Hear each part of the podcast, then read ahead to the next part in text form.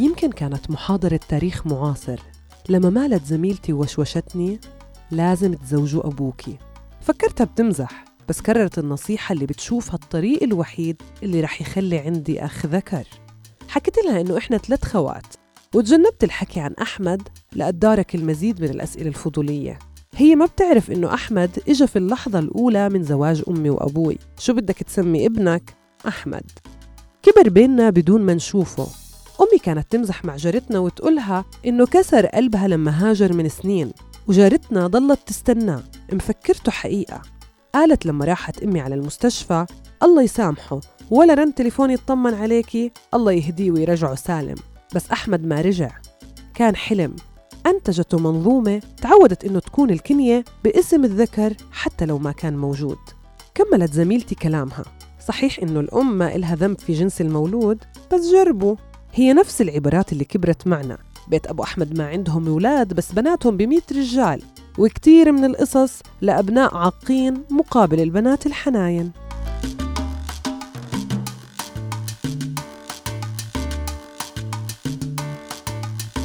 أهلا فيكم في بودكاست قصة قصيرة. عنوان الحلقة أن تعيشي بلا أخ. ورح نكون في رحلة مع مشاعر وتجارب صبايا عاشوا حياتهم في بيت البنات بدون وجود أخ ذكر ضمن منظومة تقدس العائلة والعاطفة والولد. ماذا يعني أن تعيشي بلا أخ؟ آه أعيش بدون أخ. عادي جدا. رواق عايش حياتي. إنه صدقا عمري ما حسيت آه، أي موقف بده رجال إنه عادي نحن بنقدر نعمل اللي بدنا إياه. هلا كان له ضريبة؟ لا ما كان له ضريبة. شو خلاني أكون إنه فعلا حدا كتير أقوى فعلا حدا كتير مستقل بحاله. باخد قراراتي لحالي بعتمد على حالي. آه مش مستنية عاطفة من حدا مش مستنية خلينا نحكي حدا يجي يسندني ولا ما بعرف هاي الأفكار المجتمع إنه لازم يكون في سند ولازم يكون في قوة ولازم يكون في حدا جنبك وحدا بظهرك. أنت فيك تكوني سند حالك فيك تكوني قوة لحالك. فيك أنت تغيري كل شيء بالمجتمع.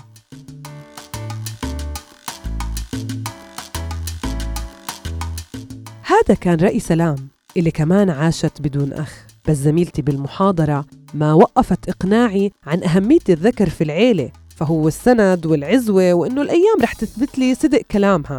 بس أنا من زمان ما لقيت صعوبة بمهام أحمد اللي تخلى عنها.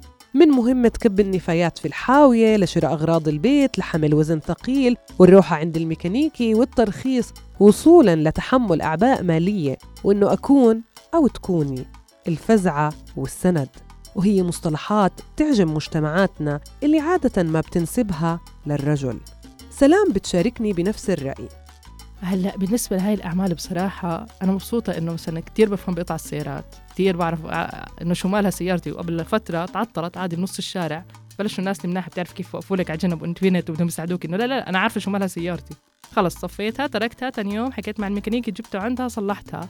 ووقتها صار موقف بضحك إنه الميكانيكي بيقول لي منيح اللي طلعتي بتفهمي وما خليتي حدا يلمسها لأنه سيارتك نوعها ساحب للكهرباء مش عاطي. إذا أي حدا كان شبك cables وشحن لك إياها كان حيف على الموتور. فأنت عملتي حركة كتير صح إنك ما خليتي حدا يشحن لك إياها. زي ما دائما بقول لك إشحن سيارتك فبتمشي. لطيف الموضوع. بالنسبة للإعالة بوقتنا الحالي بطل الإعالة متوقفة بس على الرجل أو الذكر أو الأب أو الأخ لأنه صارت كل العائلة مضطرة تشتغل. لحتى تساعد خصوص الوضع الاقتصادي هلأ بطل المعيل هو هو الرجل يعني أن أعيش بلا أخ لا يعني شيئا سألتني زميلتي بإلحاح معقول عمرك ما حسيتي إنك محتاجة أخ؟ حكيت لها ما جربت الحياة بأخ لأتمنى إنه يكون أنت عمرك تخيلتي حياتك بدونه؟ لأني جدعة صراحة وقد حالي بس آه، وجودهم ضروري في مراحل معينة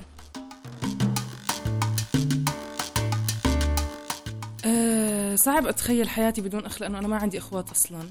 أه فرح أكون وحيدة تماما يعني إذا ما كان عندي إخوان. هلأ أنا بحس إني بقدر أعمل كل إشي بس كمان بحس إنه منيح الواحد يكون عنده backup أو سند يعني بشكل عام. أه، بس لو كانت أخت أكيد بتكون سند على الأرض بتخيل ال actions بين الشاب والبنت مش كتير بتفرق.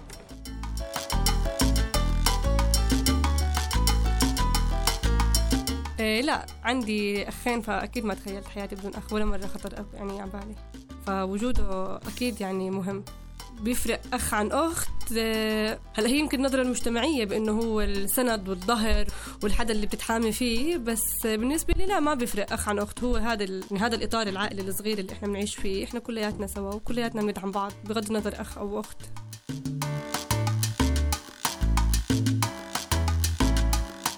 هلا إذا كنت أنا بدون أخت بحس حالي وحيدة بالعالم. ما إلي صديقة هيك مقربة إنه أحكي لها كل إشي بحرية يعني وأخذ راحتي معاها. هلا وجود الأخ بحسه سند أكتر هيك فيمكن صح هم أصغر مني بس عن جد بحسهم سند لإلي. أنا هيك سند لإلهم وهم سند لإلي. كانت مهمة إقناع أهلي للموافقة على المشاركة في رحلة مدرسية مهمة سهلة مقارنة مع صحباتي اللي كان عندهم مهمتين إقناع واحدة لأهلهم والتانية لإخوانهم الذكور. أما زيارة صحباتي ووجودهم في بيتنا فكان يلاقي رضا وراحة عند الأهل فالبيت كله بنات وأحمد بس اسم. روان برضو كان لبيتها مكانة مهمة عند صحباتها. كل صحباتي بالمدرسة كانوا لازم يقدموا استدعاء عشان إذا بدنا نروح نزور أي وحدة من صحباتنا التانيين. بس الفكرة إنهم لما كانوا بدهم يجوا عندي ما كان في كل هاي التعقيدات. كانوا أهلهم بسرعة يوافقوا لأنه إحنا كنا البيت اللي ما فيه شباب. يعني إحنا بيت البنات البيت اللي بلاقوا فيه أمان لبناتهم المراهقات إنهم يكونوا جايين البيت اللي فيه حنية أكتر البيت اللي كل الصعوبات تقريبا فيه بتتذلل ليكون الكل فيه مبسوطين. ففكرة البنات إنهم يكونوا موجودين آه، مش فكرة كتير صعبة صراحة. آه، ولا إنه يكونوا عايشين لحالهم فكرة كتير صعبة. آه، بكل التغيرات والظروف اللي صارت واللي موجودة هلأ بتحسي إنه الموضوع لطيف كتير. ممكن نكون عم عم بنحله بكل التدبير اللي كانت موجودة. بعد ما كبرت صارت الأجوبة على الأسئلة المؤجلة ضرورة والاندماج أو يمكن الاستسلام للمجتمع أمر مفروض بس بنكهة الرضا. بتصير المواقف المصيرية تتطلب مني إنه أتذكر يوم ما رجعت على البيت بعمر الست سنين ببكي لأنه أولاد الحارة تخانقوا معي. ما لقيت أحمد يدافع عني. كبرت وأنا قادرة أرجع حقي وعارفة إنه القوة مش بالخناق وقادرة أوقف بوجه المطبات بدون أحمد. بصير من السهل أرجع على محاضرة تاريخ معاصر وأحكي لصاحبتي إنه هذا بيت أبو البنات مش بيت أبو أحمد.